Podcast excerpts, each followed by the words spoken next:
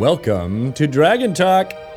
I'm Greg Tito, and this is the first podcast we're recording in 2017. Happy New Year! Happy New Year to you, Shelly. Did I scare you right? I thought I saw you jump. He's a little bit jumped. He's a little Yeah. jumpy today. We're all a little bit jumpy. It could be from the two cups of coffee and or mouth of coffee grounds that I had this morning. Ew. Yeah. Here? Or at Yeah. home? Yeah, I got that last sip. I was like, give me that last sip. And it was like all grounds. You know the coffee's free and plentiful here. You don't have to drink the ground. I just didn't know the grounds would be in there. Maybe that's good luck or something. Yeah. It, you can tell the future by the coffee grounds at the bottom. By the coffee grounds that you spit back into the garbage can. and my future is I'm going to get another cup of coffee. All right. All right. Did you have a nice holiday break? I did. What did you do? You went to places. I went to Florida. Yeah. Mm-hmm. It was fun. You look very tan. Do I? Yeah. Really? Bart does too. I thought he did. Yeah. Yeah. He's got some color, even though he's like, I try not to. I try I- to stay in the shade. I know. Right. But the child kept forcing us into the sunlight. How dare he want to have fun? I know. He's like, he wanted to swim in a pool. Lame. Lame-o. God, you can't Yeah. make- You can't do that on Christmas. That's why Christmas in Florida is always feels weird. It's, It's like really weird. putting the It's lights like- up on the palm trees. Basically, as soon as I get to Florida, it's no longer Christmas. right. It's just, but then the, the day after Christmas happens, and I'm like, I'm happy to be in Florida because, I mean, why not? Why not? Exactly. Christmas is over. Might as well go swim in a 75 degree ocean. we stayed here in Seattle town. Yeah. Did a lot of Seattle type stuff. Was it cold? It was cold. It was very chilly. We did sledding. Where? We went out to Snoqualmie Pass. Oh, fun. And basically found a parking lot that had a hill on it. So we, we didn't pay any, like, you know, passes or anything. We just did that. oh, that's good. Fiona lasted about like 20 minutes and was done. She's like, no. Too cold? Cry, cry, cry. Scary? Yeah, because she went down once and then the snow like sprayed in her face because Mm, yeah. she put her feet down.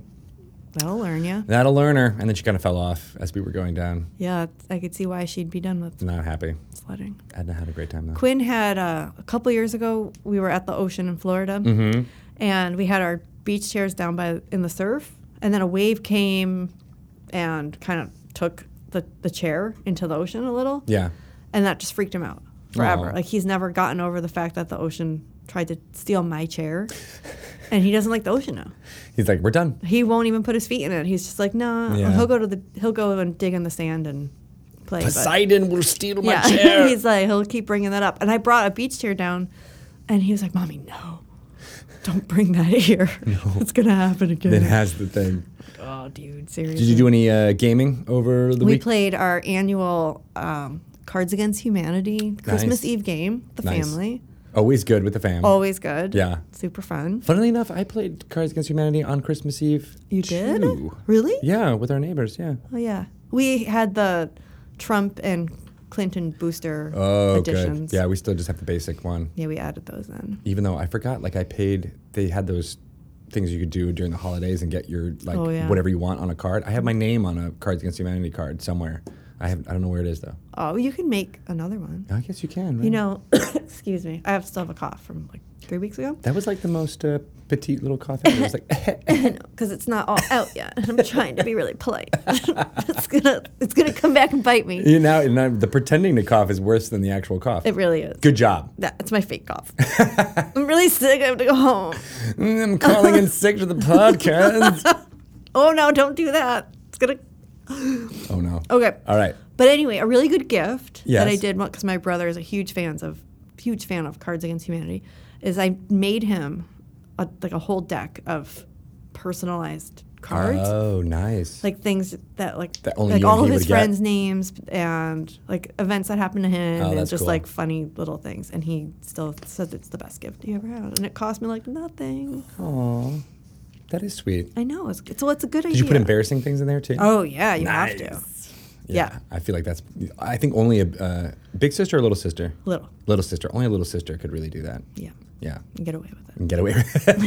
I think I put my own name on a card, so he can- oh. yeah, Yeah. it's cool. Yeah. Anyway, That's cool. yep. We uh, uh, I tried to do some some other gaming, uh, some Netrunner, and uh, Oh, we I were played. oh, I played a Star Trek uh, Ascendancy game. That was fun from Gale Force Who were you playing with? Um, that one was my neighbor and a friend who is another Tito. I don't know if you know this. There's another Tito in West Seattle. I do because I, I see them posting on the the West Seattle Oh, group. nice. Uh, so yeah, he came. I got steamrolled. He was the Romulans. I was the Federation. I got killed very fast. Oh, that's yeah. bad. It's basically I blame the third player, the Klingon player, because he screwed up. It's kind of funny though that there's another Tito in your neighborhood. Yeah. And he's a gamer. And he's a gamer too. Yeah, exactly. We hung out on New Year's as well. Nice. Yeah. So, all right. right, that's enough small talk from Yeah. the Dragon Talk. Anyway, thanks for listening, everyone. Bye. Yeah, goodbye. we have a new format for the podcast. It's just us talking. It is. Catching up. Yeah. We haven't seen each other in two weeks. Exactly. That's what most podcasts are. Well, some the, the conversational ones. Yeah. Yeah. Yeah. Then there's ones that are like we must talk about issues, Like informational. which we have those too. Speaking of information, yeah. Uh, well, Dungeons and Dragons has got lots of fun stuff out there. Uh, it's after the holidays, so I'm sure you're you you know you're already rich with all the Dungeons and Dragons uh, uh, loot that you can get. Yep. Uh, but uh, there might be some new. so oh my God, still coughing. I know it's gonna just keep happening. I'm There might be some fun new stuff you'll find about soon, possibly even today. What? But before we get to all that, we have uh, and I want to let you know about our amazing guest that we have coming up. Yeah. Yes, Monica Valentinelli. Love it. Love her name. She is a wonderful writer uh, of adventures. Uh, has a long history with D and D, um, and uh, I, I think she's got some really thoughtful things to say. I think so too. Yeah, so that'll be really interesting. Before we even get to her and our conversation with her, I want to tell you about some uh, products that D and D is announcing today. Amazing. Yes, a new product. It's a book. You're announcing that today? yeah, because we're going to announce tomorrow, which is today. That's so weird. I'm not good at time travel. Because we're time traveling again. I don't get time travel. It's called. I, I love that we slow played this and buried the lead. It's called Tales from the Yawning Portal. oh, no way. It's a book about the portal of yawning. Whoa. Yes, uh, the bar, the Yawning Portal. It's in Waterdeep, Yeah. run by a guy named Durnan. Hey, Darnan. And uh, if you don't know anything about Durnan or the Yawning Portal, you might find out from our lore you should know segment. I was just going to say, wouldn't that be a good lore you should know? and it's already going to be playing So- right now. that one. But just well, I mean, not right now because I'm going to say one more thing. Uh, poor poor Ryan is is wagging wagging his finger at me. Um, but Tales from the Yawning Portal is a book that contains uh, seven adventures Oh, updated uh, from from D and D past all the way Oh, from classic adventure. yes, like Against the Giants and Tomb of Horrors, and then What? more recent ones. Uh, Tomb of Horrors is in there? Tomb of Horrors is in there. Oh, that's cool. Yeah, uh, the original I'm going back. updated for fifth edition. I'm doing uh, it. As well as Let's some of- play it. Let's do it right now. Okay. Uh, you did. uh, That's kind of how Roll it was D20. You're first dead. time I played. uh, and then it's all updated for fifth edition. And there's ones in there like Dead in Thay, as well as White Plume Mountain. I have heard of all of these. Yes, Forge of Fate, Flame. There's a Forge. There's really a Forge cool. in there. All right. Uh, but you'll find Say out no more. all about it So- on DungeonsandDragons.com. Go check it out. when is it coming out? It is coming out April 4th for all wide release. Then, of course, it'll be in uh, game stores two weeks before that on April 20, uh, March 24th. amazing. Yes, it is amazing. And you'll get even more of uh, uh, thoughts about how amazing it is when we listen to that Should Know segment uh, now.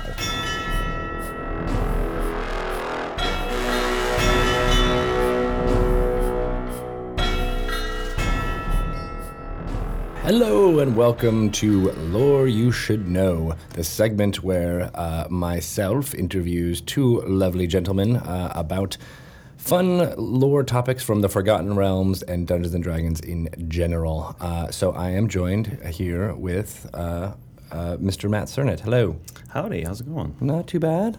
Chris Perkins, how are you today? Very well, thank you. You look well. Yes, I am. Yes. This is my day off. What a great way to spend it.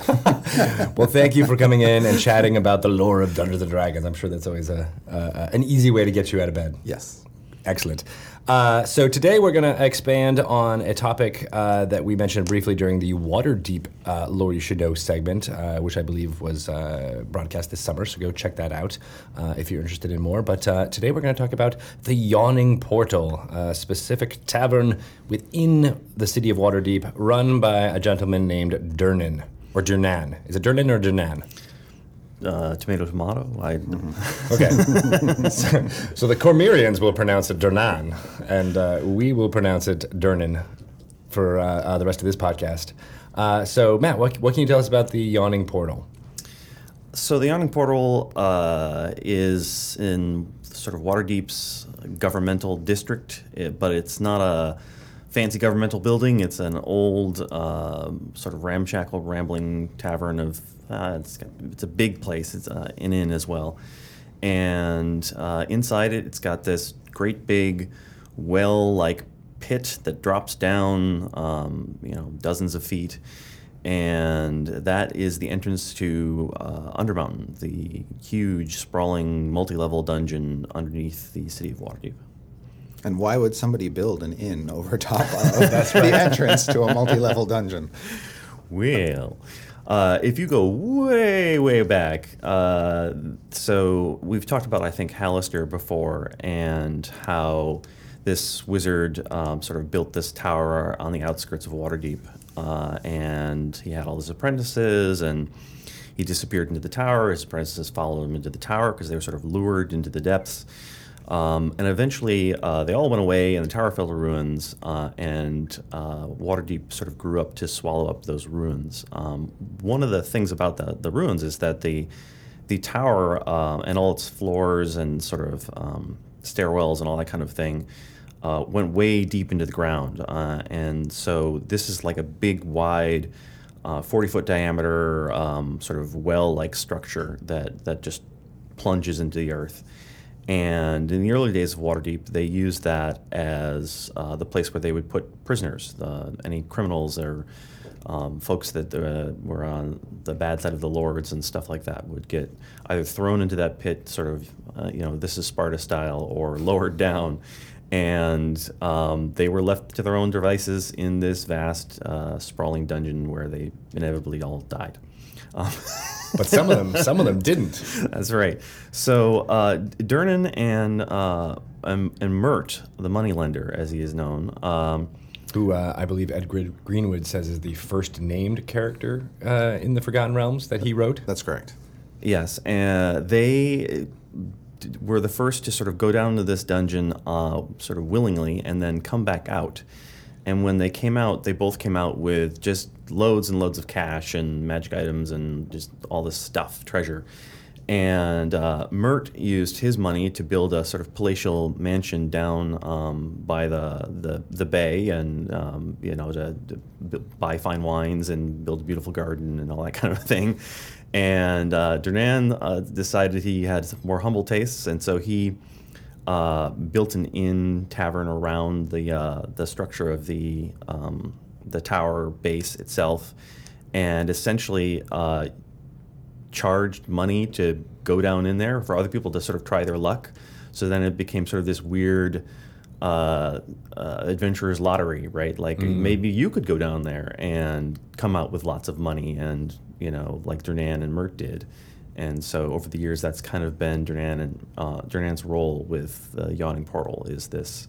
Um, he's been the innkeeper of uh, this place where um, people can pay a small fee and maybe buy some gear from Durnan and then head down into Undermountain and uh, hopefully come back out. And apparently has no scruples about sending adventurers to Nope, their doom. none. Right. it's quite a racket, actually, for him.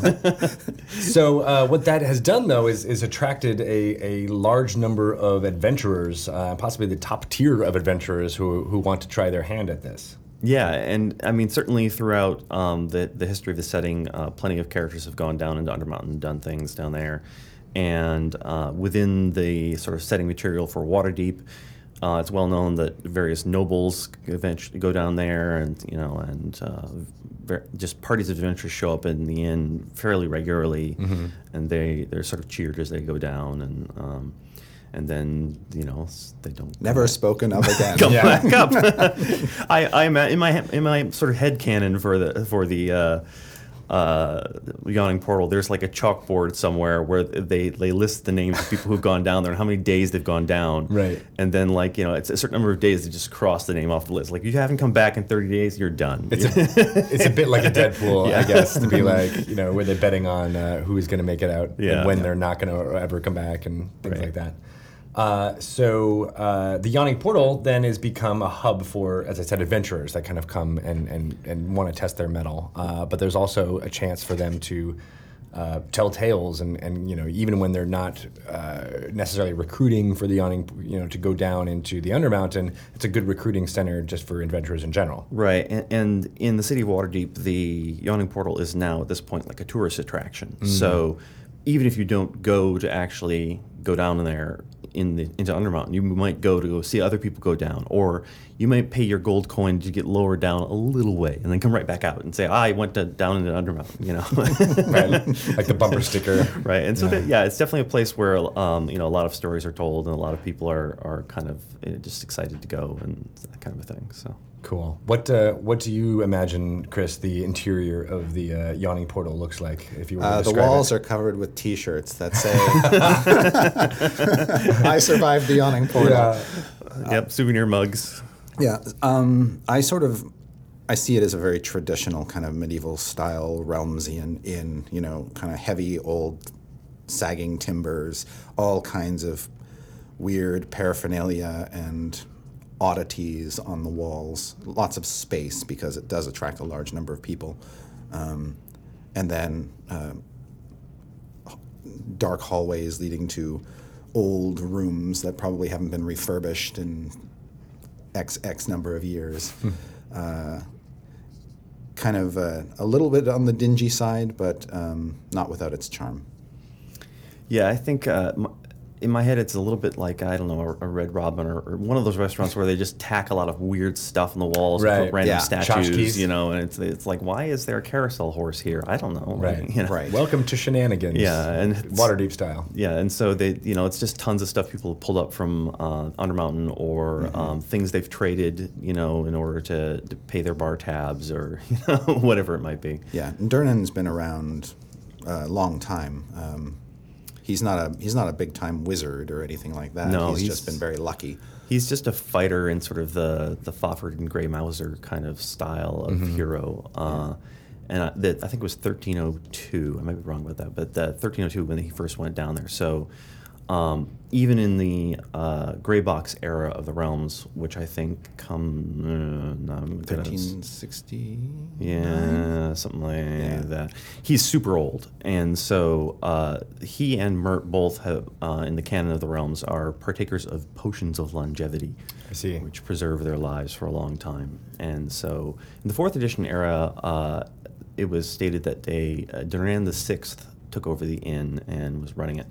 Uh, which is a little weird because I'm not quite sure how you get six generations of Durnans and into, or is it like somebody named their all six children Durnan? like a George Foreman style. Right. So, uh, um, but so I'm not qu- quite sure about that. But I, I think it's it's fair to say that Durnan, the the the, the first original Durnan, uh, disappeared for some time, and uh, he has recently returned from some adventures in far off lands or worlds or places that you might reach through Undermountain. Right, and so one of the reasons why uh, we're talking about this is that we recently announced uh, Tales from the Yawning Portal, uh, which is a product that contains uh, seven adventures um, from all over uh, uh, D&D's history and uh, and different settings and whatnot. But the idea is that uh, Durnan as uh, heard all these tales. These have all happened within the Yawning Portal. So some of the adventurers that have been through there may have traveled to different lands. Is that Yeah, the Yawning Portal is kind of a, a hub of um, lore or a place where you can go and hear tales of far off dungeons because the, it attracts an, a unique clientele, a very adventurous clientele, and stories of places like the Tomb of Horrors and White Plume Mountain. If they're going to be heard anywhere in the Forgotten Realms, they're probably going to be heard here. Uh, and so, Tales of the Yawning Portal is a is a framing device that allows us to kind of reintroduce these seven adventures in a uh, sort of give them a shared narrative. I see. And could you imagine dungeon masters using the Yawning Portal uh, as a way to introduce these uh, uh, adventures that may not, um, you know, be canon for the Forgotten Realms, but that you can kind of be like, oh, this, you know, similar to the way Ravenloft uh, or, or Curse of Strahd, rather, uh, you know, you, there was ways to push off from from different worlds and get into that bubble. Yeah, absolutely. I think a, I think a creative DM can take a look at the Yawning Portal and say this could be kind of like a, a hub of the multiverse, um, we've said in fifth edition that you know the wor- our worlds are connected or there are connecting points. So it's not it's not beyond the pale to have Mordenkainen show up in the Yawning Portal or um, to have any other character from any other world show up in FR or to have FR characters go off on excursions into other worlds. Um, a, a DM could easily say, well, there, there's a hidden portal in the Yawning Portal, or the Yawning Portal has access to a portal that leads to the vast swamp of Greyhawk, so you can go to the Tomb of Horrors. Right. And certainly uh, in Undermountain for centuries now, uh, Hallister has been pulling people from other worlds into it. Um, monsters from other places in the in the world or other planes and all kinds of different things like that. So there would definitely be in Undermountain be gateways uh, that you might stumble into, or Hallister might just throw you through because he's being mean. Right. you know, or or I could even see a, uh, a, a, a you know a, a straggler who is pulled in and doesn't know where he is. Finally, makes his way up to the tavern. Right. uh, Yeah, And says, let me tell you about this yeah, place. exactly. Where Right. am I? Do I have a quest for you? yes. Uh, interesting, cool. Uh, so w- one thing we didn't, I don't know if we made clear, and I, w- I w- I don't want to uh, end this without doing it. Why exactly is it called the Yawning Portal? Is there uh, a motif or a visual that, that makes that? So the the main reason I think is really just this giant forty foot um, wide well. I mean, it, it's described like a well in the sense of like the a wishing well, but it really, I mean, it's it's forty feet in diameter. It's this big giant hole in the ground, and it, it drops. Um, I forget how many feet. It's dozens of feet down. So. Um, you know, it is it is really this big yawning hole into darkness and all the weirdness that comes from Undermountain and all that kind of thing. Is there a, a you know a spiral staircase that goes down? Do people typically No, use magic no, when they go down? They can they can if they have it. Yeah. Um, but most people just sort of hook a rope on one side of the well Yeah, and climb down, and then Durnan just tosses. The There's some hook iron rings. There's iron rings in the walls to well, there's assist with there's a there's a winch basically, Yeah. and you can you can Okay. get, get sort of winched out into the center of the well and lowered down on a rope. Oh. and and then you know if you pay if you basically you uh, you you pay money to go down, you pay money to come up. So uh, if you don't have the money when you come back because you're wandering around Undermountain because Hallister uh, teleported you some through some portal that took away all your metal, right? Yes. Then uh, then you can't winch back up again. Uh, but essentially. Um, uh, there's there's this rope that you get lowered down and into out of the and I think there would be essentially a tourism aspect of that of like Mm-hmm. you know I would be lowered um, and you might get lowered all the way down to the very bottom and then say like quick pull me back up again because who knows what's coming out of the shadows Right. that Or you just hear some sort of wind or breeze or something. It's like, oh god. you know you know you might I think there's um, we have this idea that there might be sort of the rules of Undermountain written on the walls as you go down right sort of the the ways that you uh, you know the, the things that you know to do that, that won't piss off Hallister or gain his attention. right Because the worst thing you want to do, the worst thing you can do on Undermountain is get Hallister's attention because at that point you have no idea what's going to happen. He's, Right. he's just so powerful. Yeah, and he's a loon. Yeah. So, you know, it would be things like, you know, no teleporting, no this, no that, you know, all these kinds of things as you go down. And at the very bottom of the well, uh, canonically, there's a whole bunch of graffiti. Like, just people have just written all kinds of things, like so and so was here, or, you know, I, uh, you know, I lost my brother at this point. You know, if anybody sees him, or I'm going back for so and so. If you don't hear from me, blah blah blah. You know, and there's all these different sort of things. Oh, that's really interesting Yeah. too. Like that reminds me of uh, uh, the Dark Souls video games in a way, where like you could there was messages about people, you know, how they died and why they died, or like you know they could be hints, they could be helpful, Right. they could be Yeah. uh, uh, traps in a way. Uh, so I think more nefarious adventurers could be like, oh, if you go this way, there's a treasure. And one of the graf- ambush people. graffiti things is like there's a secret door, but you'll never find it. Ooh. And there actually is a secret door. and no one has ever found it. so it's, it's fun stuff. Like uh, yeah, it's a really I like interesting that. area. Yeah. Yeah. Cool. One of my favorite things about the Yawning Portal is just it's a place of infinite possibilities. I mean, I always have this image of a party of adventurers showing up and ordering the linguini, and they're having that near the Yawning Portal, and then like a troll climbs up from the depths. I mean, literally anything can come up out Yeah. of Under Mountain. And uh, Give me that linguini. Exactly. And instead of, you know, everybody in the tavern freaking out, they just sort of grab their lamp oil and start splashing the creature, beating it back down into the hole, setting it on fire, knocking it off, and Oh then my they go back to finishing their dinner. It's just like, whatever. Yeah. Because they're all professionals. you know, they've all dealt they're, with they're used to before. having something weird come out of the portal, you know, the yawning portal every now and then, or out of the, the, the sort of the Yeah. giant. Uh, Interesting. Yeah. Cool. Well, I, I also just like the idea of it being this this this hub of where where Mm-hmm. where people go. It's almost like a like a Hollywood or something like that, or like a you know uh, a Broadway, where like you know if, if you're famous for an adventurer, you are known uh, uh, at least, and there's graffiti about you, and there's you know there, there's there's a bit. So Right, and you might meet somebody famous. You know, Artemis Yeah. Entreri might be at the table next to you. right. definitely. I love that. Cool. All right. Well, thank you guys. Uh, the, uh, Tales from the Yawning Portal comes out uh, wide release on April 4th. Uh, you can check it out then, uh, but we'll be talking, uh, you know, maybe a couple more segments having to do with some of the adventures as we get closer to that date. Uh, thanks, guys. Um, we'll see you next week. Awesome. All right. Cheerio. Cheerio.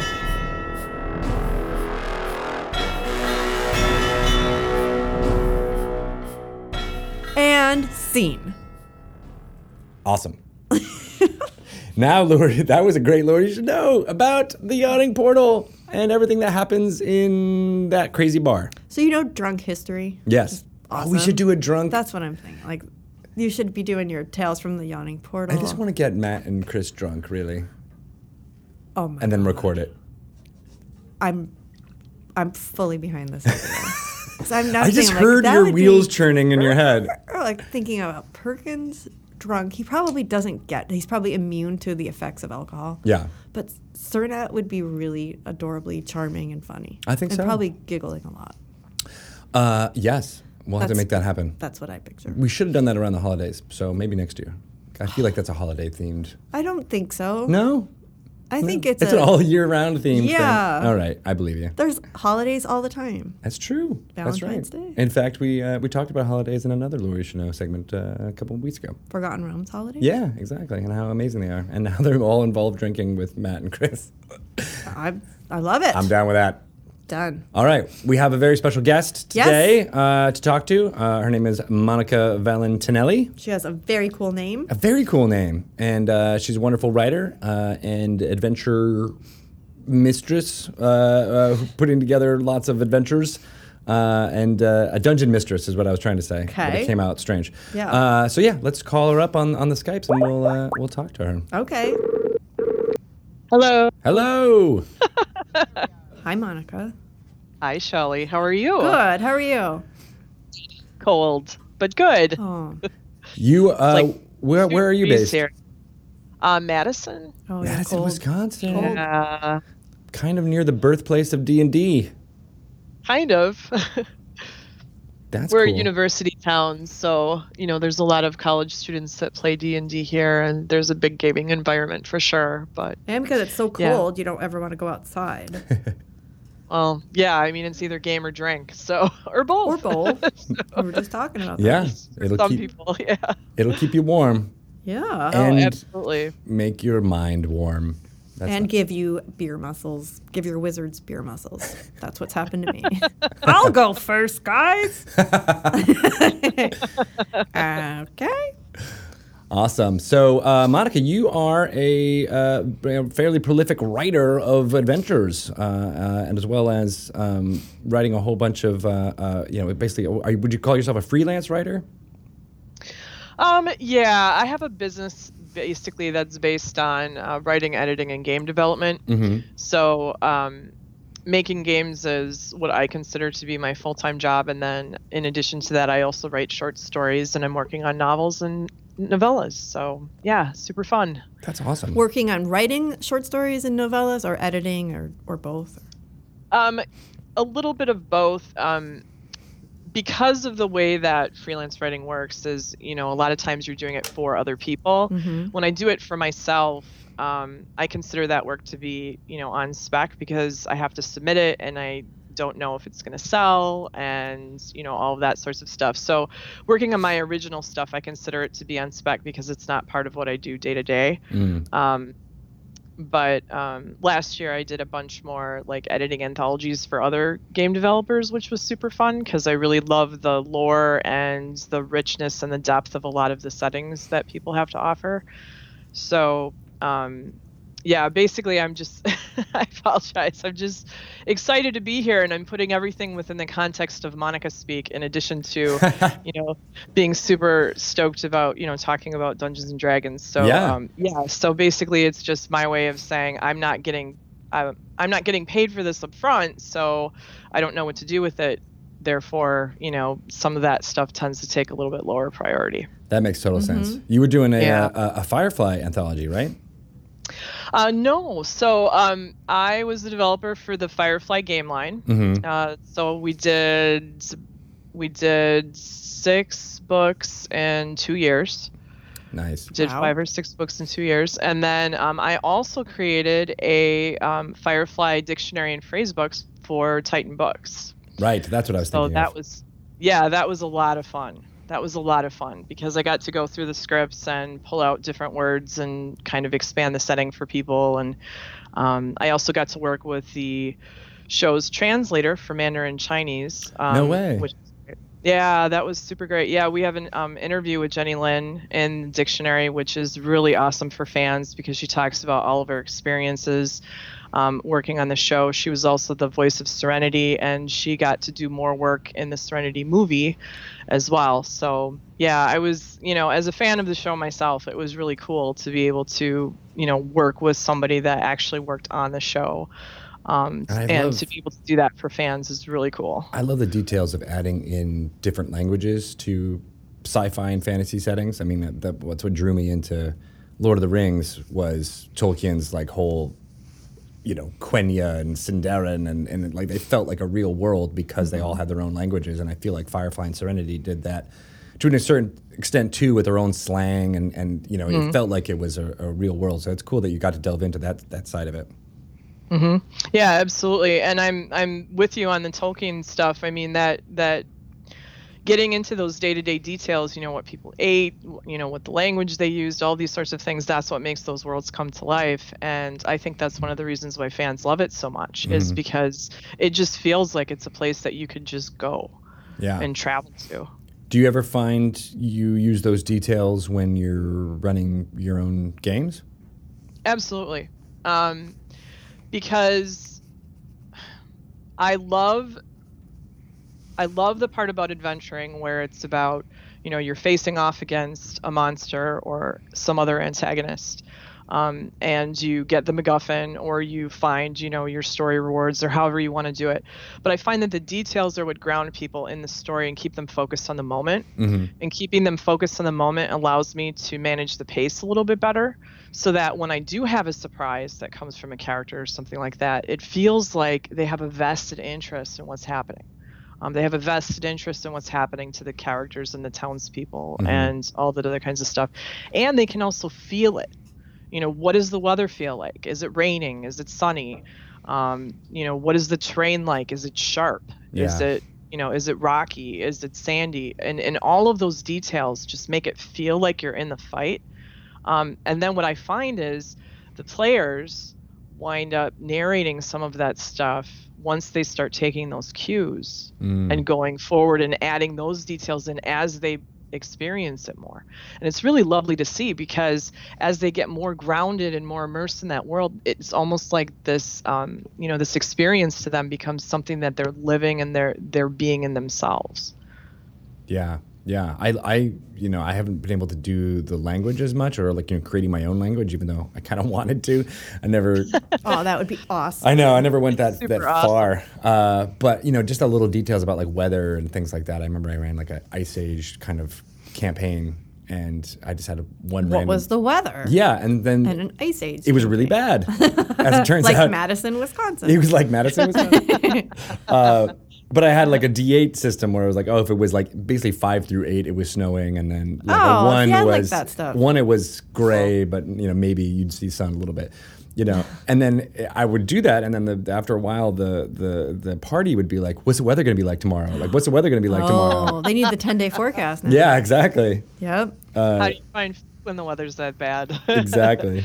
how do you you know are more people crowding at the inn um, Right. what happens when they run out of ale you know all of these very important questions Yeah, So and it's stuff like that cool. that makes it uh, I really feel like a vibrant thing that they're not just you know doing what the dungeon master tells them to do. Absolutely. Well, it's the difference between um, giving your players the ability to be proactive versus reactive. You know, it's it's the idea that there are some players that just want to sit around waiting for somebody to tell them what to do, either because that's what they're comfortable with, or because they're shy, or because it's their new game. Um, you know, but but giving players those tools to be able to you know make those decisions and even kind of you know reach into those depths about what happens to their character that makes everything more powerful. Right. Yeah. Um, the ability to do that. It's a good way for people who are maybe a little bit shy or awkward about role playing to like it's something it's an easy hook for them to grab onto. Mm. Your character is I'm cold. I'm cold. I'm role playing. See, Yeah. uh, but it is. It's I, I always appreciate it when dungeon masters do that and add a little bit of extra flavor. Mm-hmm. Shelly said she's Yeah. cold as she's got a blanket around her. I do. I'm I'm role playing. You're role playing right now. I'm not really cold. you believe me. So what is your your D&D background? We usually like to hear the origin of how somebody discovered Dungeons and Dragons. Well, it's my um, my background with D and D is kind of interesting because um, when I I was always kind of on the fringes of D and D, like watching other people play, and then when somebody tried to sit me down and play it in college, my first experience wasn't a great one. Um, but I did, and and part of that was because um, you know as as a gamer, I love story. I love characters. I love those big surprise moments where, you know, all of a sudden, and you're going to be facing off Tiamat today. Um, you know, those those really wow, shocking moments. Um, um, you know, that's why I love gaming because it it's never the same game twice. Even if it's the same adventure, you could run the same adventure for a bunch of people, and people always make different decisions, and there's different dynamics at the table. I love that part about it um, you know, when I was first learning, the rules to me felt um, the the GM that was trying to teach me was so emphasized on the numbers and the rules that there was no story, there was nothing to hook me, there was you know nothing attached to that. And um, as it turns out, the GM was also an engineer, so um, Rules. rules were very important to him, and that's great. That that wasn't my style. hmm Um, but because of that, I slid into Vampire the Masquerade instead, um, which is very story which- based. which is very story based. But because I still really liked Dungeons and Dragons, Ravenloft ended up being the one that I I could see that. fell into. Yeah. Yeah, because there was some similar themes and you know there was some crossover there. Um, but then the other thing that really kept me with D and D was the novels.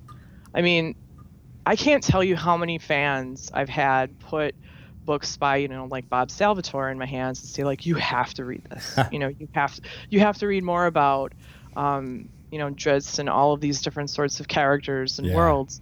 And ever since you know that richness, that depth, and the sense of history in Dungeons and Dragons as well. Um, you know, not just these are adventures on the trail, but um, as uh, you know, kind of as an a- as a nod or an homage or or the origins, you know, mentioned in Lord of the Rings, as we've talked about. Mm. That sense that there's more going on here than just this one adventure. I mean, that's really what kept me hooked. Um, you know, and the diversity of the monsters and the fact that you can run any genre in Dungeons and Dragons. I mean, you can run a horror game, you can run a comedy game if you really Yeah. wanted to, buddy fantasy.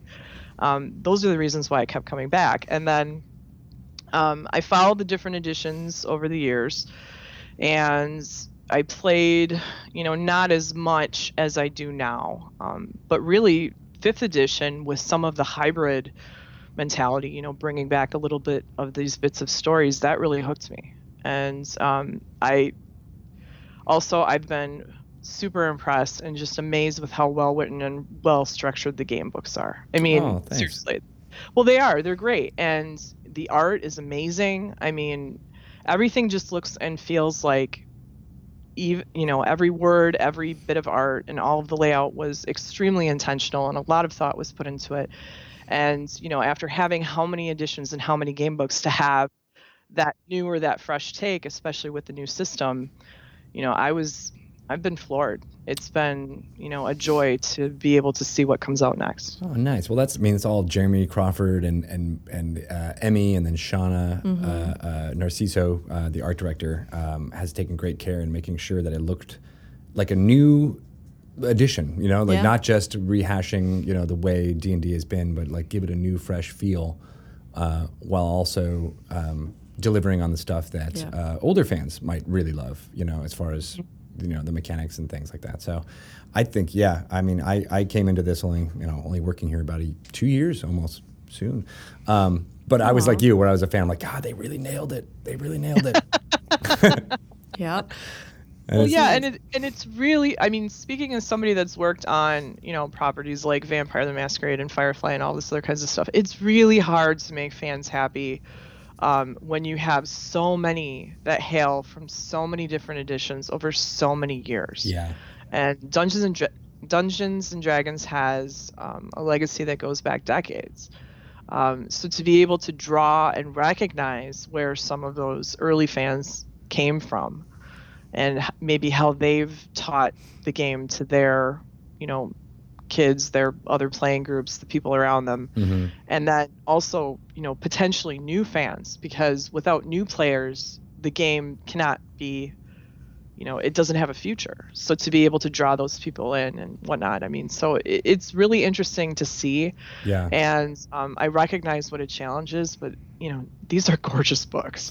so I like I'm just, I mean, I have I have younger kids too, so I just like flipping through the pages uh, when they're around, uh, just to get some osmosis into their brain of like, look at how you know amazing this is, and They like looking at the art. They do. They like looking at the art, except for Curse of Strahd. They really don't like looking at that book. I can't Yeah. imagine why. I think they are a fan, but they're a little bit like, whoa. what about uh, Volos? Do put they that like away. Volos? Uh, you know what? I haven't. I haven't opened up Volos in front of them. I should. Storm Right. King's Thunder has been what I've what I've had kind of, you know, around. I think Quinn will like Volos. Yeah. Um, but that's an interesting point. I mean, I, we, we, we, we talk a lot about how to make sure new fans have, you know, an easier way to get into the game. I mean, there's, there's role playing games are a difficult concept to kind of get across in book form sometimes. Um, so it's always a struggle for us to make sure that they feel as accessible as possible. Right, especially because Monica, you mentioned your first time was not a great experience because there was so much emphasis on rules. So, and now that you've been playing for a while, what what, what tips do you have for introducing people to the world of Dungeons and Dragons? Well, the one thing that I always keep in mind with new players is that everybody wants to be able to um, be the hero in some fashion. Yeah, They want to do some, you know, they want to have that moment where they feel valued and important, but they're also scared that they're going to screw it up. oh yeah, And you have summed up D and D for me right there. yeah, and, and the biggest problem with screwing it up is that um, I think sometimes when we become experts in the games that we run, we forget that we're experts. Right. We forget how much we know. So being able to relay what we know to somebody who doesn't is a really valuable skill and something that we can hone, but it also makes our regular games better Mm. because when we do that we focus on kind of the heart of D&D, the reason why we're all playing together. And if we get so hung up on the minutia because we're the expert and our group are all experts and experts playing, sometimes what that does is that acts as a barrier to the people that may be listening in because we're playing at a game store or maybe want to try something but they're too nervous to ask. You know? Yeah. So Yeah. it's it's really interesting to me how, you know, it's it's kind of a kind of a self check where, oh my gosh, I know everything there is to know about feats. And then you know, you have two players like, wait a minute, what? Yeah. Can- I just want to like pick up my sword and slash. you know, how do I do that? So, because new players are so scared of screwing up and not looking stupid, sometimes that manifests in different ways. Sometimes they get sarcastic. I mean, certainly I've never done that. Um, ever. I have no idea what you're talking about. right? sometimes we sometimes we crack jokes. Um, you know, sometimes new players will um, they'll also do something crazy just to see how far they can get away with. Yeah. Nope. Um, you know, so they'll go the opposite direction. Or sometimes they'll just sit there and they won't do anything, and then when you ask them to do something, they won't do it. Um, what I like to use is a question question technique, and the question technique that I use is um, I come up with if if I have a new player who's stuck, what I Mhm. always come up with is three different things that they can do. Right. And what I do is I put it in the form of a question. I say, okay, there's a goblin right in front of you. Do you want to attack it with your sword? Do you want to um, duck so your party member, you know, obviously I'm not walking through the mechanics here. I'm just, you know, giving options. But yeah. um, you know, do you want to duck? Uh, do you want to throw this big rock at his head? You know, basically within the context of their character sheet, what actions can they take? And give them options for them to choose from. So it's always their choice what they want to do, but sometimes they need that little bit of a push Right. It's to like be able to guide them. it's giving them like cues. You know, like here, Yeah, y- you know, this is the thing that's happening, and here are three possible options, or you could combine them, or you know, here's an environment thing. Like, what would you want to do with that if you were in a movie or something like that, right? Oh yeah, that's a good one. Yeah, yeah. I think that's Yeah, that's absolutely. The and the, the nice thing with the cues is that sometimes what that will do is the players will be like, "Well, I don't want to do any of those things. I want to do this other crazy thing." right.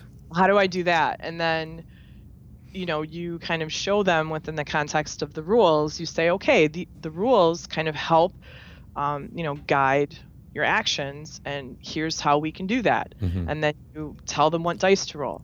Another thing I do, which is super important for new players, when you're a DM and when you're rolling dice, tell them why you're rolling the dice. Mm.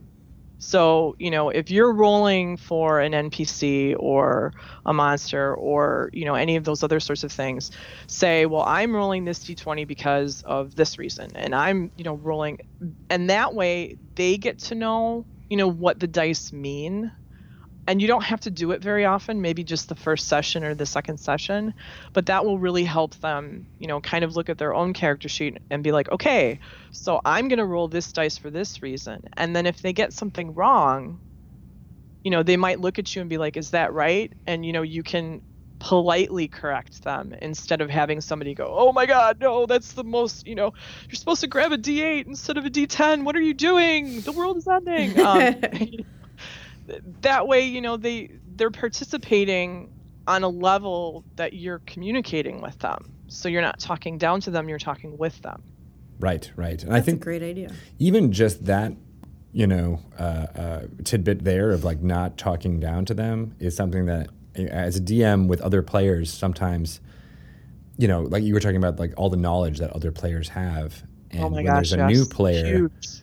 everybody wants to confer that knowledge to the new player. Uh, you know, and then sometimes that ends up being five people talking at once, giving advice.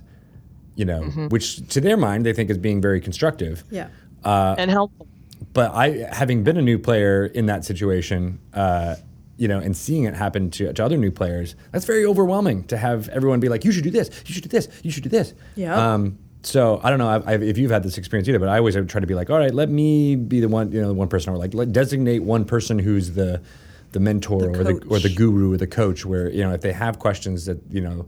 If, whether it's a, a couple or like two people who are like, hey, this is the friend that brought the other player Yeah. in, like have them be the designated coach in a way. Yeah. Yeah, that's a really great idea because um, you know, sometimes personality dynamics also get in the way of teaching as well. Yeah. Um, you what you mentioned is a really great point. You know, how do new players come into the game? Well, usually it's a friend of a friend. Right. Or, you know, it's it's usually it's not a stranger. They they know somebody that's already at the table. And if they come into this new environment and the person that they're most comfortable with is sitting next to them, but everybody else is being very loud and overbearing because they're really into this thing and they're really passionate, and this person is trying to be at that level, but you know they're they're just new. They they don't know you know as much as everybody else.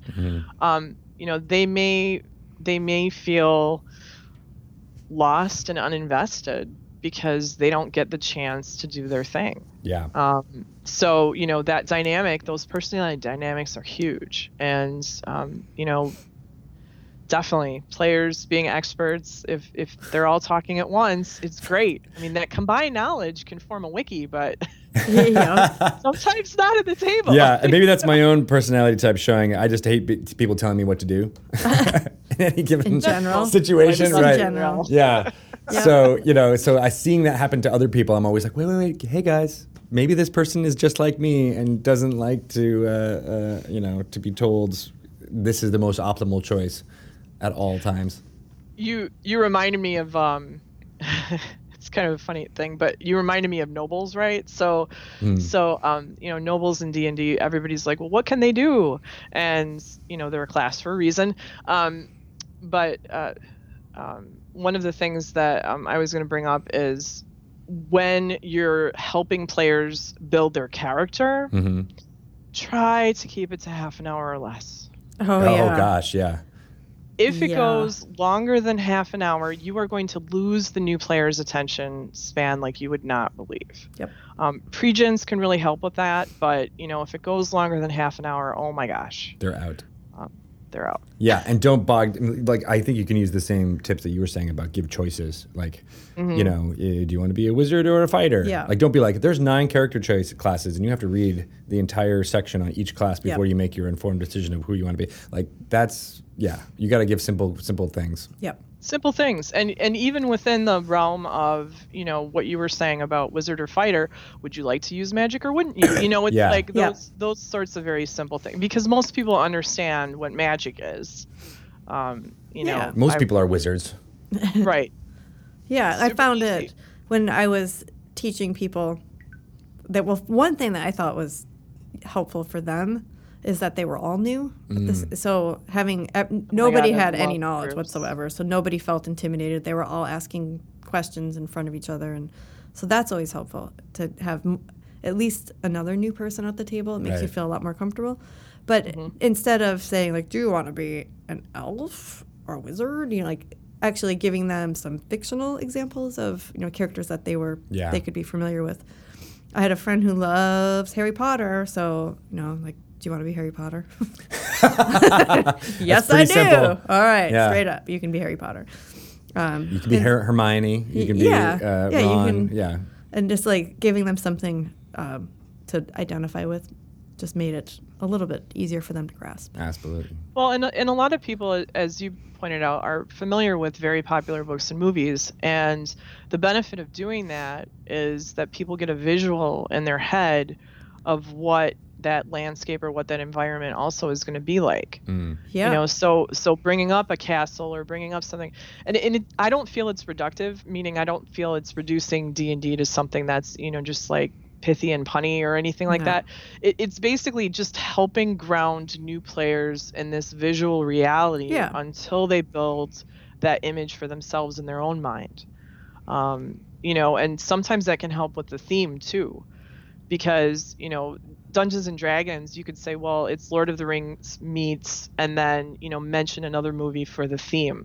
Like if you're going with a buddy fantasy, um, you know, you might you might mention um, uh, Skullkickers the comic, or you know, just trying to think of something else that kind of helps them get that tone Right. will also help.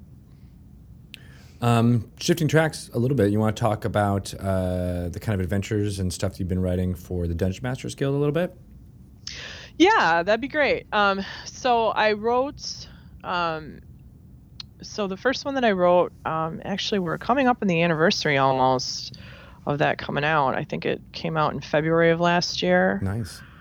Yeah, got in there was right on the really yeah, ground say floor one when- of the first ones. Yeah, because the Dungeon Masters Guild just started, uh, uh, I think it was the 19th or the 14th of, of January. So, yeah, you wrote quick.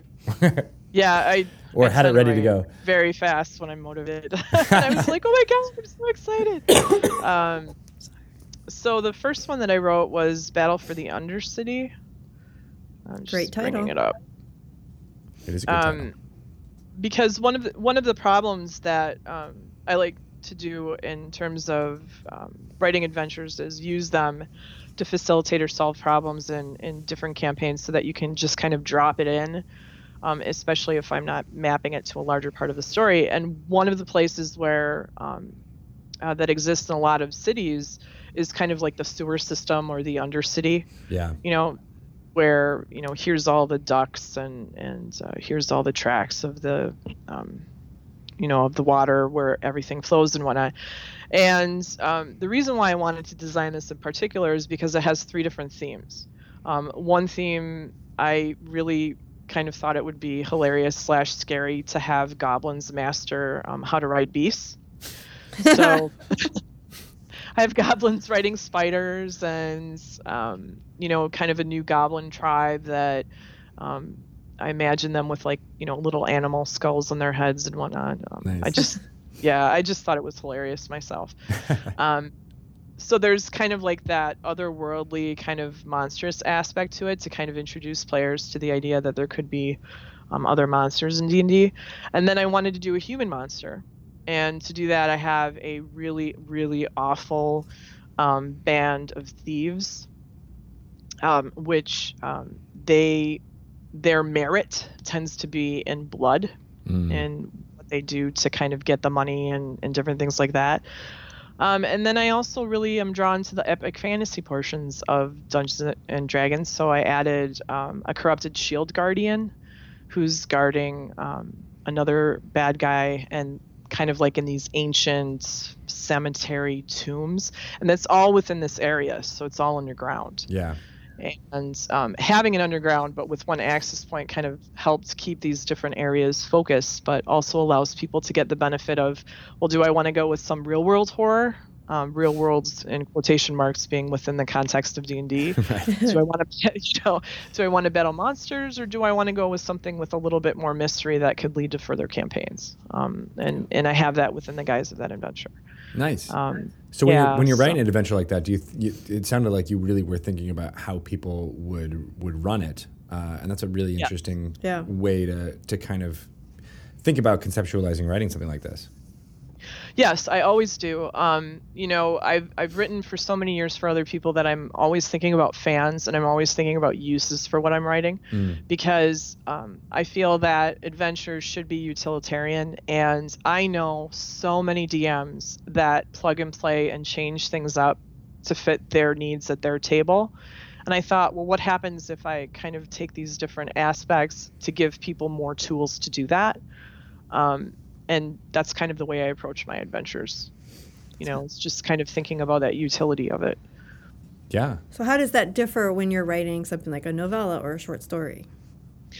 Well, a novella or a short story is very contained. Um, you know, it, I can write in um, layers, meaning there's you know some deeper story for fans and whatnot. But most of the time, the purpose of a novella or a novel is to tell a story about a character. They have internal and external motivations, and um, you know within the context of the setting, and there's also conflict with you know an antagonist. So um, it's a different goal. You know, the purpose of an adventure and designing an adventure is to be able to tell more stories in it than just the one. The novella or the short story, or the novel, is to tell, you know, a contained story within that context, and it tends to be more static. Um, unless we're talking about, uh, it's called an interactive fiction game or an IF game where, you know, you can make different choices within the context of that story, but it's still contained within that world. So, Like a choose know- your own adventure kind Yeah. of thing. yeah, like choose your own adventure style. Yeah. But you know, especially with especially with these types of adventures, I mean, DMs are hugely creative. I mean, I've seen some people go off and research for weeks before setting up a campaign or you know, developing like dozens of NPCs that they're not sure they'll ever use, but they, you know, they constantly create this additional setting content to go with these adventures. Um, which is why I wanted to tap into these different themes because what I was thinking about was, oh my gosh, this is a location that can be dropped into any city. Yeah. And you know that way you can kind of bend and twist and flow and you know maybe your city guard isn't my city guard but it could be the one that you're already using. So there's different ways to tweak it that way too. I love that. And I think that's where the Dungeon Masters Guild content really shines is when people have, you know, uh, an ongoing campaign or, you know, it's set in the Forgotten Realms already and they're just looking for, you know, ideas, you know, not even things that they can put in whole cloth. Um, But just like, you know, concepts and ideas that Dungeon Masters had. And there was not really a hub where people could share all that, um, you know, be- before the Dungeon Masters Guild was set up. So it's kind of cool. Yeah, it's really cool. Yeah, absolutely. Well, people always want to know. That's the funny thing about it, right? People always want more ideas on how to run your game. Mm-hmm. um, because coming up with adventures, you know, sometimes is kind of hard. It's very difficult um, because you can come up with the idea for say a MacGuffin. Oh my gosh, this is a really cool rod of flame, and you know it lights everything on fire. Okay, that's great, but that's the prize that the players are going for. How do you get to that there? point? Right. Yeah. How do you get to that point where you get that cool thing? Um, you want them to face off against a beholder. Oh my gosh, it's awesome. How do you get to face off the beholder? Yeah. like what's between? So coming up with the in between bits is is I think a lot more challenging because what we're essentially talking about is scenes or beats, you know, the story beats, um, to be able to set the pace to slowly build up to that. And sometimes for for some DMs, those story beats can can really feel um, lethargic. It can feel dra- like a drag because everybody just wants to get to the end. So how do you Yeah. make the middle exciting? Yeah, that's always my. I mean, I was a short story writer and, and, and you know playwright as well, and that was always my my hard part was that I had a beginning usually and I had an end, but I would what's in the middle? What's in the middle? And I'd be like, I, I, don't know. I gotta. What do they do to get to that point? Yep. And it's very difficult. You're right. Uh, you know, you almost want to come up with. You know the things that sound they seem false. They seem like, well, I'm just going to make them do an action scene or do this, you know, and that Gratuitous fight. Right, and then but Yeah. sometimes that can end up being the best part of the book or the story. Uh, uh, but you have to kind of force yourself to do it, and it's interesting that I think that's why I, I when I'm playing D and D, I lean towards more, um, uh, like having the adventure be getting from point A to point B in a way. Like you know, th- your resources are limited. There's no way you're going to get out of this alive. So the middle part is basically taken up by random env- encounter tables. You know, in a way. Interesting. Yeah. That works. It That's really works. interesting. It works, but sometimes I do find you know my players will get a little bogged down. They're like, "Well, we were just fighting whatever is on your table. Whatever's on your table. your random encounter table sucks, man. It's worse than your weather chart." I've been thinking a lot about that because I'm I'm designing a cult for Ravenloft, and um, and I want to build a you know one of my things that I want to do I want to do a campaign around a cult because I think that would be really interesting. Um, because cults are often, especially in gaming, they're thought of as these amoebas or crowds or monoliths, these faithless um, entities that you know have a mission or a goal. Yeah. And I've been thinking about ways of using different group antagonists like that, where, you know, we have factions in D and D, and what if we take that a step further and the faction is the theme for the campaign, so that all of the characters and the NPCs are somehow have a motivation or a feeling about that faction. Um, sometimes just adding little motivations you know what does my player want out of this? What does the npc want? How do they feel about this? How do they feel about each other? That can help that sagging middle too.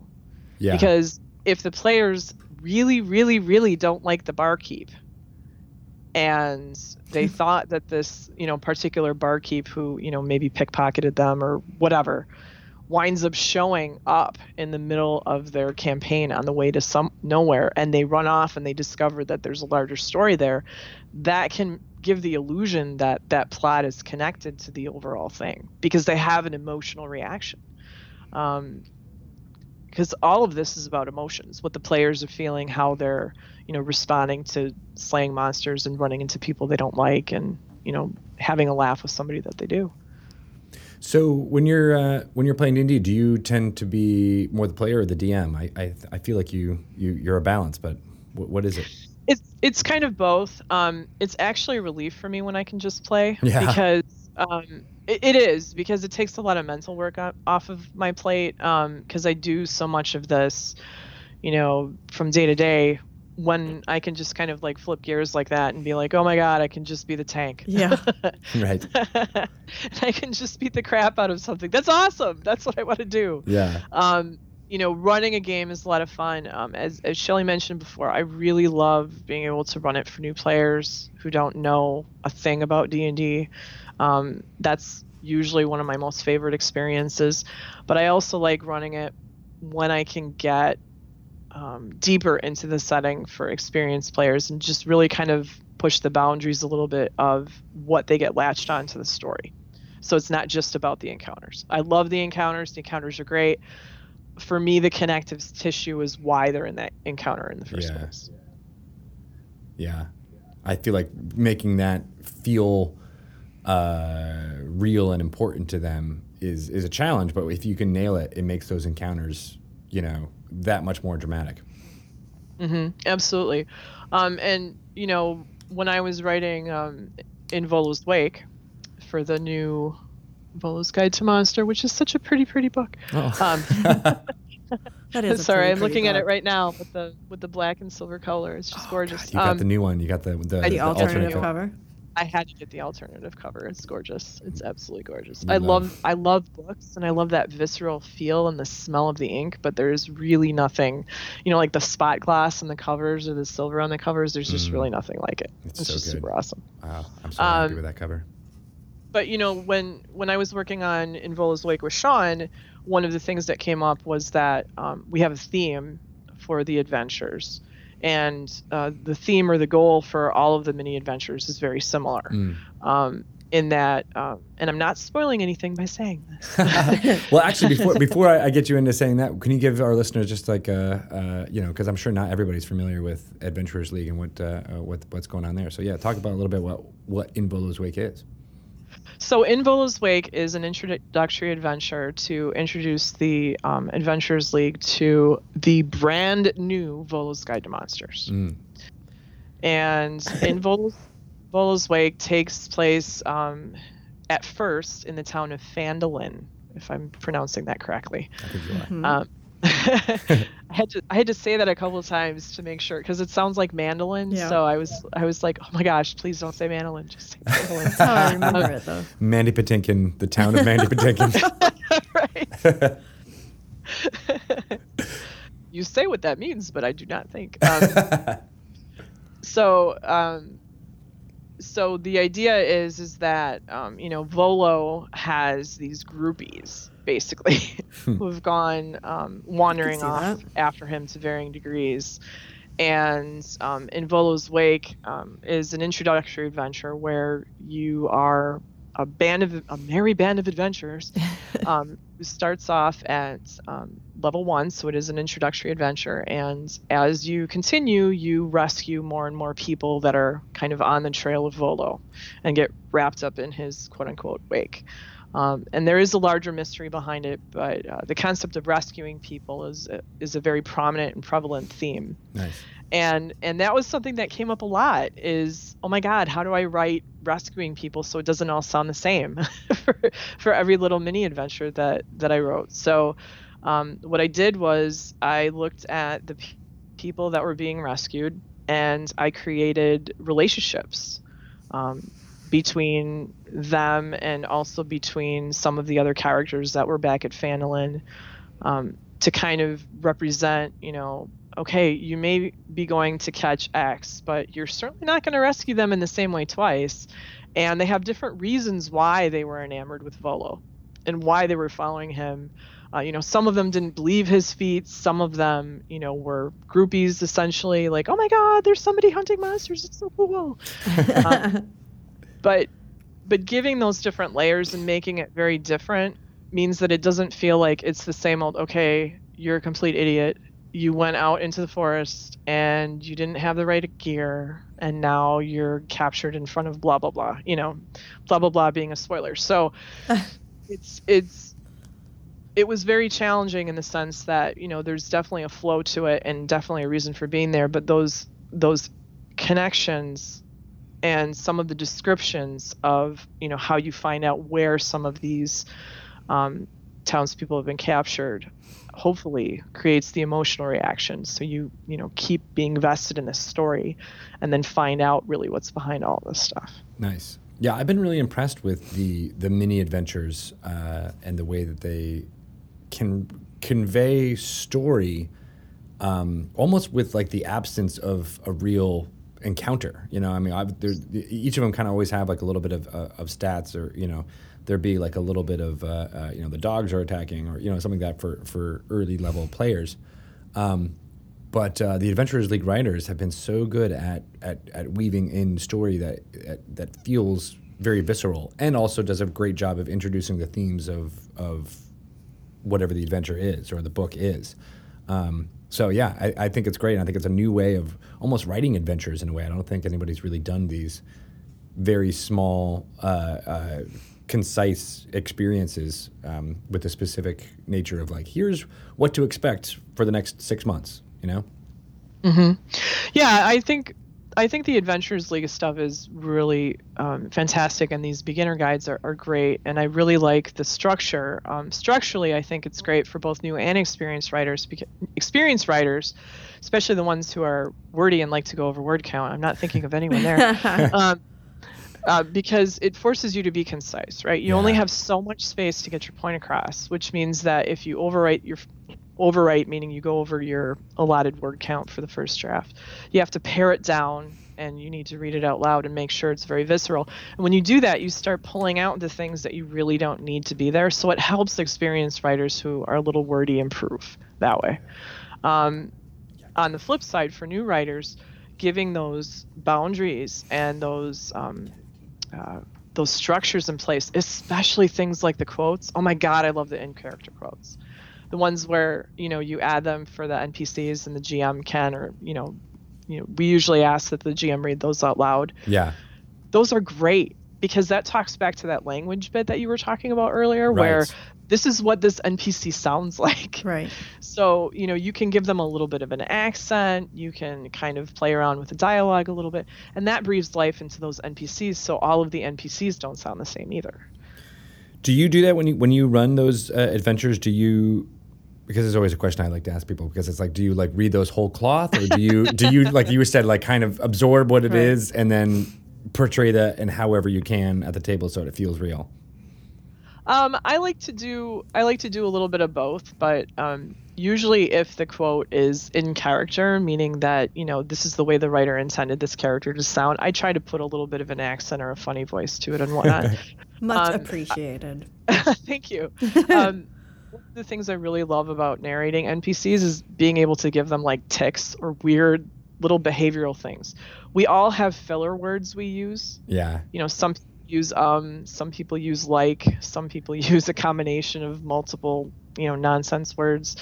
Um, those can be very powerful and telling for what that character uses, but also little like exclamations. You know, for the love of the bard, or you know, Yeah. whatever the NPC decides to say. I love having things like that and bringing that out. Um, so usually, what I'll do is I'll look at the square, and I can tell if the writer was like, "I just ran out of ideas, and I have to get this information across." So here's a quote. Yeah, Um, here's versus- exposition for you to read. Yeah. here's here's some personality Yeah. and uh, I think there's I think there's two different ways of writing that, but um, That's you know a- both are valuable. I really just took Um, a little tidbit from what you just said that was might be really valuable for me to use in the future. Which is, I mean, I I do use a, a an uh, like when I'm trying to come up with what I'm trying to say. But if you were to create those, you know, specific words for specific characters, it would still feel like you're in, you're you know even though you're trying to come up with, you know, you're, you're basically filling time to to let your brain catch up with you. Using ones that are specific for each character uh, kind Yeah. of sounds interesting. That does. Yeah, it really because we all have different ways that we think about things and remember things and whatnot. Um, you know, like when when I was talking to you about my experiences with D and D and running D and D, Mm. in my head, it all got discombobulated because I'm thinking about what it was like to be what it was like to be a fan, Yeah. right? But then I went from a fan to somebody who was playing the game, and then I went from playing the game to writing games, and then I went from writing games to writing D and D, you know, and then I went from writing D and D, but I also run D and D, but I also teach, you know, so it's all these different layers of, you know, where your involvement comes in on the spectrum. Mm-hmm. And that's what filler words do is that when you're thinking about different things and trying to switch different topics, that can be very powerful. But the other thing they're really good for, oh my gosh, is when a character is having an emotional reveal. Mm. So if your NPC is really stuck and trying to tell the characters that the person that they were trying to rescue has died, they might come up with these, you know, instead of just uncomfortable pauses, fill it with something. Fill it with, you know, maybe a song or um, a song lyric that they're stuck on, like a lullaby. Oh my gosh, can you imagine how powerful that would be in an adventure where a dad loses his son Hmm. and he lost his son to war and the players had to go and rescue this son on this you know the battle has already ended and they were supposed to bring him home alive Yeah. and you know they get there they find out everything's been cleared out they go back the dad tries to tell them he's dead so you know they come into this She just grieving made up a story, think- like, just like yeah i do this all the time so i you know, it's, it's a it's a problem but um It's got a little Saving Private Ryan in there. I but- know. yeah, yeah. But but I mean those sorts of moments where we can use music or um, you know different sorts of filler things. I think that's what makes D and D so exciting to play and, and so real. Yeah, and that's where know, it, not just about the dragon. that's where it verges into theater too. I mean, I think that's very Yes. exciting. Where you know the improv nature of it, where you know, I mean, I, everybody has stories about like how I, nobody knew what where the adventure was going to go, so they just made it up, and it ended up being a more powerful moment because of it, because of the the improvisation, and it's really interesting to think about you know how you're going to portray something in the future. So like you know even though the moment may be improv you can still pull on these little details that allow you to improv and come up with new thoughts that the character is having while still having it be consistent with what you want the story to, to be told. So i think yeah, it's all um, super and it is a lot like putting a puzzle together, right? Because within the confines of uh, basically what I'm looking at within the confines of D and D, its Mhm. tropes, its structure, the game, the rules, etc. How far can I bend some of those um, constructs right to be able to tell that compelling story? all right I, I now i'm inspired and i want to go do it No, I think you should teach a class, Monica, on adventure Oh, reading. thank you. yeah That's really interesting. adventuring 101 Yeah. Adventuring 101. Well, it's you know, it's just so much fun and those exciting moments are what keeps players coming back. You know, the more fun they have, the more they want to teach to other people, the more they want to grab in their kids or their friends or you know whatever. true And, you know, the more gaming we have, the more we can get different people with different backgrounds and different ideas sitting together to roll dice and tell a story. I mean, that's an amazing thing. Yeah. it is So, awesome But I like that, you know, when you're writing these adventures, how much you're thinking about the end user and how they're they're using them and putting your. I mean, I'm I'm sure people, all people do that to an extent, but it's just, I don't know. Actually, I feel like I would just write an adventure and hope it hope for the best. Yeah. That you're really thinking about. I mean, I have I have spoken with some you know uh, writers and designers who who don't play as often. You know, which is Yeah. which is always an odd thing. Yeah. You're always like, well, I don't. I just design adventures, and I don't actually, you know, have the on the ground uh, experience or even experience with yeah. with so this edition or other things too. It is so it's a unique trait. it is, yeah. I, you're really you're really bringing up and up the game here, Monica. Yeah. The bar thank has you. been set. Well, thanks also for taking the time to to chat with us uh, here in this first uh, Dragon Talk episode of 2017. yeah. Woo. Yeah, this was super exciting, and I wanna um, wanted to mention I got really excited when I read your um, DIY article in the last Dragon Plus magazine because I do crafting, and I was like, oh my god, I could totally create little craft dragons now. This is awesome. Oh my god. There's another podcast then. We should talk about D&D crafts. Oh yeah, oh my gosh, we could totally do that. there are so many talented people. It just blows my mind. I know. There really are. It is not so. So where can people find out uh, about you know where where your adventures are and uh, you know just more about, Where your what- other work is. Yeah, what you're where doing. they can read your fiction too. Awesome. So um, I have a website. It's called booksofm.com. Um, the joke about the website is that my name is very long, and sometimes people don't know how to spell Word. it. I hear you. Mazzanoble. Shelly, you don't know what that's like at all. do?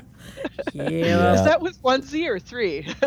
I know, right? They get to the Z's and then they just give up. or forget it. oh, it- for me, it's like it, it breaks my heart every time, and that's kind of a pun because um, Valentine. My last name is literally Valentine. Yeah. with an LLI at the end.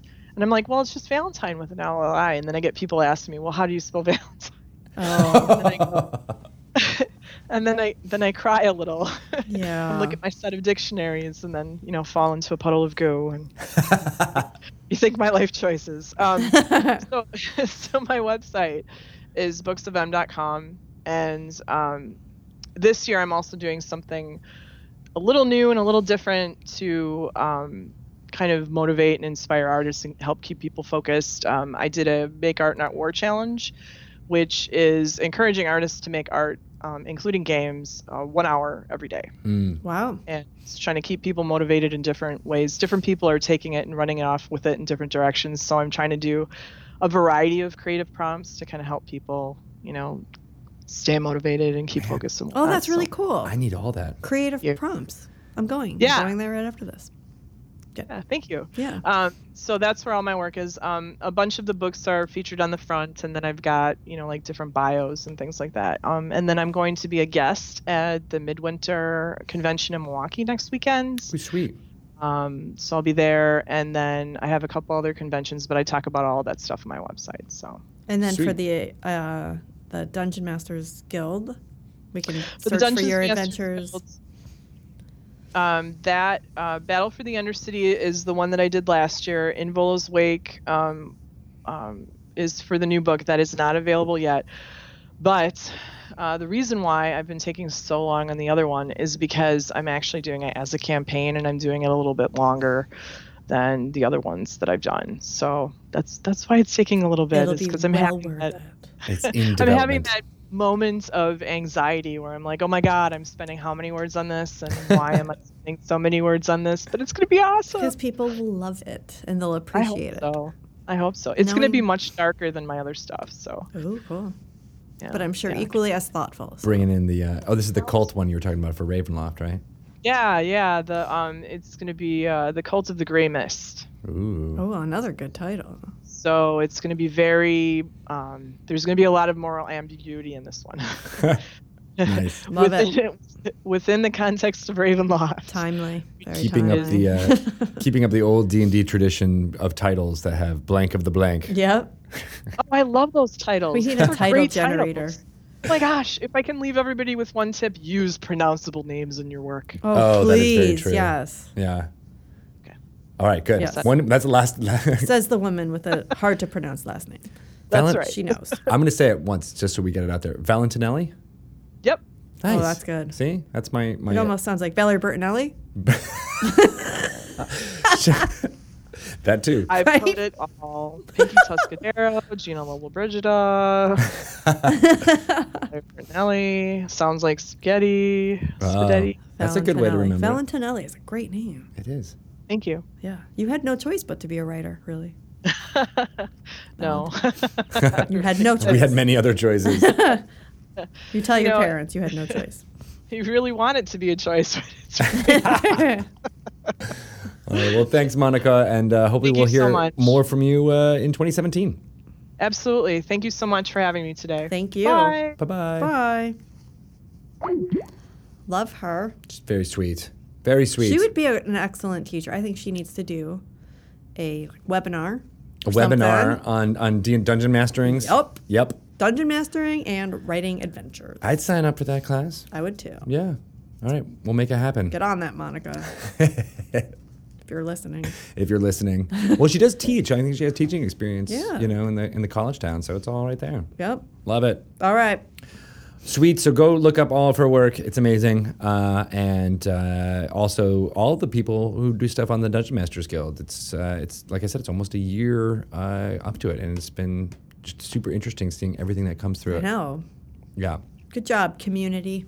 And of course, check out DungeonsandDragons.com to find out more about Tales from the Yawning Portal, uh, which again is coming out uh, April 4th for everyone in a wide release and March 24th in game stores. Very exciting. Yeah, way to get into older adventures, see how adventure writing has changed from the early days of Gary Gygax and uh, Against the Giants to, um, you know, more modern ones of today. So this is a stupid question, but I've never done this. I don't know. Is it hard to convert an adventure from a previous edition to a current edition? Like, what kind of what do you have to do? Well, it can be. Um, it, it, you kind of have to get the. Uh, you know, usually the, the monsters have been updated. You know that they're they're more common monsters. Yeah. Uh, uh, that that's an easy kind of plug and play. Okay. Uh, but sometimes their challenge might be different. You know, say like in the older days, fire giants were super hard.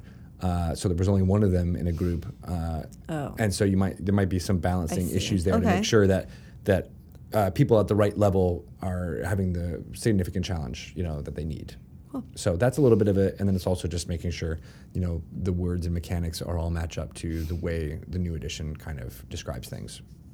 Cool. So not necessarily hard, but just more A time lot, consuming. yeah. And there's a lot Yeah. of adventures in Right. this book. So But- somebody did. But I mean, that's one Thanks. of the, that was one of the selling points of fifth edition was that it was easier to convert uh, older adventures that were in OD&D and AD&D uh, to the fifth edition model because of I don't know the, the math Well- uh, matched up better than third and fourth did, for example. I think people will probably appreciate having that work done for them. Exactly, and you get back into the D and D history. Um, Yeah. And of course, over the next few weeks, we'll be talking to uh, Mike Mearls and Jeremy Crawford and uh, Emi Tanji and Oh, all of the art directors who put together uh, the amazing work uh, uh, in putting together this book. That's cool. We'll do it again. I can't wait to see it. All right.